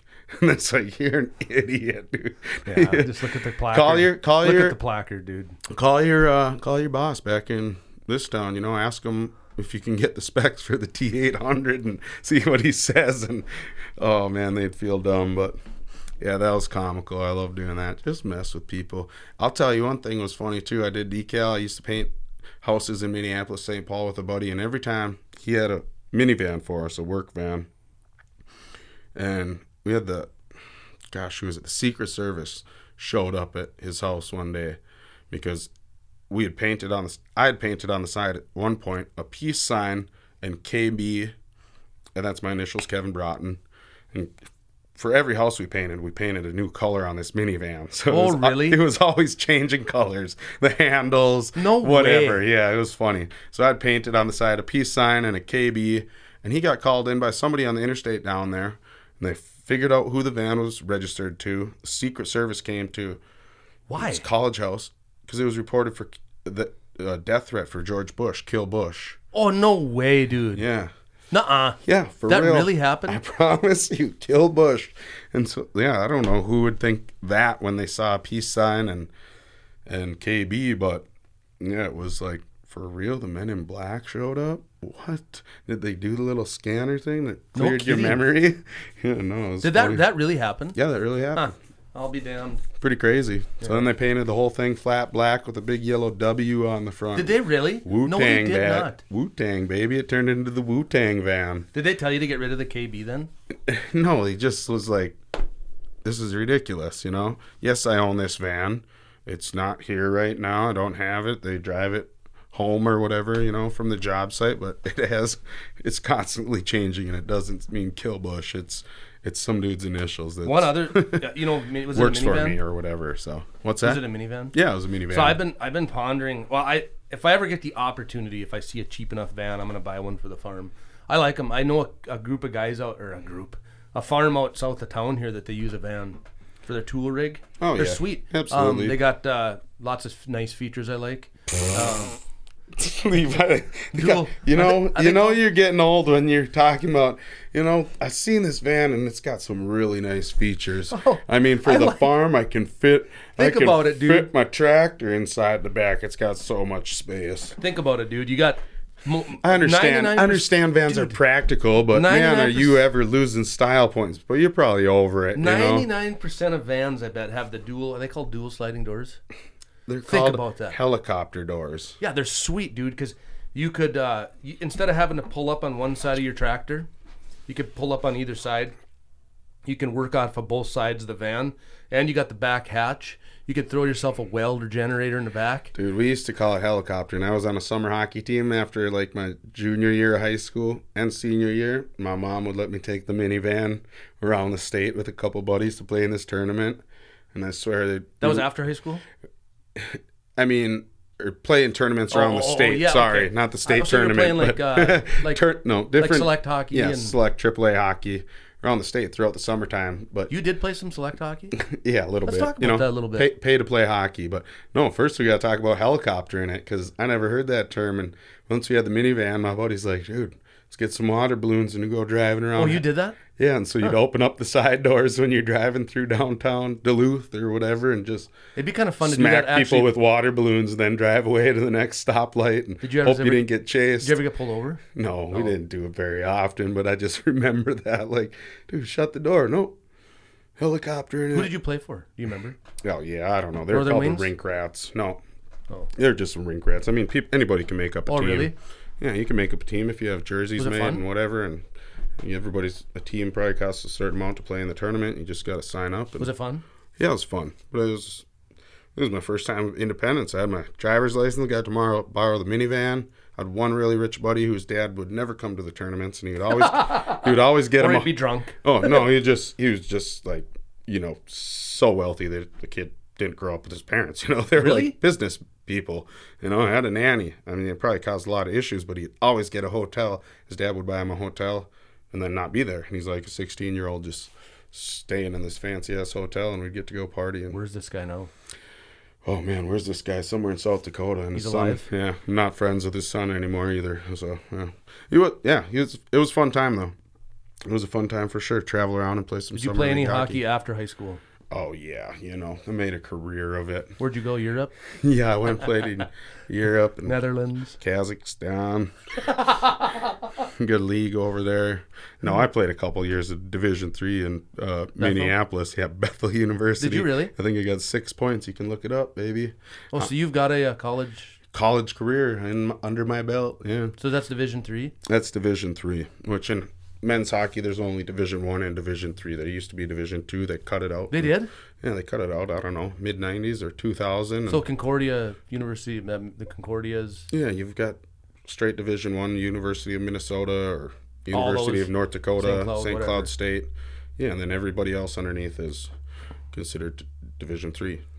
I think club hockey is considered Division II. That was not club hockey. That's just made up. I mean, yeah, no, it's not club hockey. You actually had you went. Yeah, it's part of the university. Were you a dangler? That's all I was a dangler, baby. Soft hands. I've seen you play. No speed. Oh. Soft hands. The talent. Out of shape. The talent is unreal. Mm. I've seen Bratz play old-timers. Yeah, I played on the same team as him one year, but I think he was slightly inebriated when he played on our team. Oh, yeah. Old-timers hockey. But I did see him last year come out of retirement in the City League. And it looked good. Yeah. I like what I saw. I think I'm a decent, I like what I saw. 35 and under City League player these days. I can hold my own out there. Probably top five. Top five City Leaguers. Yeah, top five at least. No, it's fun still. I took out 15 years off, and then, got a little out of shape. And so what's going to happen? Want to go skate with the boys and BS a little bit again. Not that this really pertains too much to our, I guess, our audience, but... Are we going to be able to do any City League hockey this year? Well, I don't know. They're having, you know, in our state of Minnesota, Governor Walz, I think, is making an announcement on Friday, and people expect that he's going to keep it right at groups of 10 or less. And if that's a thing, then, yeah, no sports are happening. You know, if you have to be, can't gather in groups of more than 10, then what sports will exist? You know, youth hockey will be done, and high school basketball. And what about school? I mean, what are they going to do? Say, 8 guys on a team and 2 coaches, you know? We're going to play 8-man hockey and maybe basketball. What if this vaccine works? I don't think it'll be fast enough. I mean, I don't think they're going to get it out to everybody in 2 weeks and be like, all right, now we're good for high school sports. Yeah, you know? That's probably the last thing on their... So, yeah, this sucks for everybody, you know? It sucks for professional athletes, too. I see that they're starting to be asked to recant or give some of their salaries back. You're kidding me. I think Lionel Messi was one of them that plays for Barcelona, I believe, and they asked him to take he's a soccer player, footballer. How do you know this? Lionel Messi, he's one of the best. He's like the second highest paid athlete in the world. You watch soccer? I used to watch some, but I love to watch some of those guys. They have wicked skills. Cristiano Ronaldo. That is so European of you. So European. Dude, soccer's becoming big in the United States now. Yeah, that's a socialist agenda. Soccer. Freaking socialist agenda, dude. To bring soccer the United States. Soccer is pretty legit. All right, we're just talking stupid shit now. Soccer's pretty legit, but yeah, I think they asked... doesn't Minnesota have a soccer team? Aren't they called the Minnesota, Pansies or something? The Pansies, Jesus. Yeah, aren't they called the Minnesota Fairies? No, they're not. What are they called, dude? Why don't you just have a couple reasonable guesses? No, it's something like a Nike symbol, isn't it? No, they're the Loons, dude. No, they're not, dude. Yes, they are. They're the Fighting Loons. Are they really? Yeah. No, they're called the Infinity or something, aren't they? No, no, they're the Fighting Loons. Infinity would be a good name for a sports team. If you're a little bit high. What? What's it called? The Fighting Loons. It is not, dude. It can't be. Oh, my gosh. So I got to find their website for you. I'm going to look it up right now. Minnesota soccer team. Dude, they're not called the Fighting Loons. They just built them a new stadium. It's called the CHS Stadium. They are. I know. No. MN Football Club. They're called United. MN United. Minnesota United Football Club. And the Loon is their Minnesota United. And the Loon is their logo. Loon is their logo. Do you watch it? No, I don't watch it. I don't even know what channel you'd find it on, but... Did you know what the most successful sports team that Minnesota's ever had is? Let's say the Lynx. You're right, dude. Yeah, for sure. The Minnesota Lynx. They've got more national championships in the WNBA than any other team. World championships. Yeah, they're awesome. Yeah, they're Minnesota Lynx. They got Maya Moore. Yeah. She's unbelievable. I've watched more Lynx games than I have Vikings.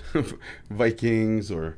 yeah, anything along those lines. All right, let's wrap her up here. All right, we're going to wrap this up for, what's the 18th? Yep. What is it, February? Yeah, everybody keep calm out there. We're almost through this COVID shit. Keep calm out there. We're almost through the COVID shit. We're going to try to rack our brains and get some interesting shit for you next week. But for now, we'll wrap it up. Stay safe, be peaceful to one another, and see you next week.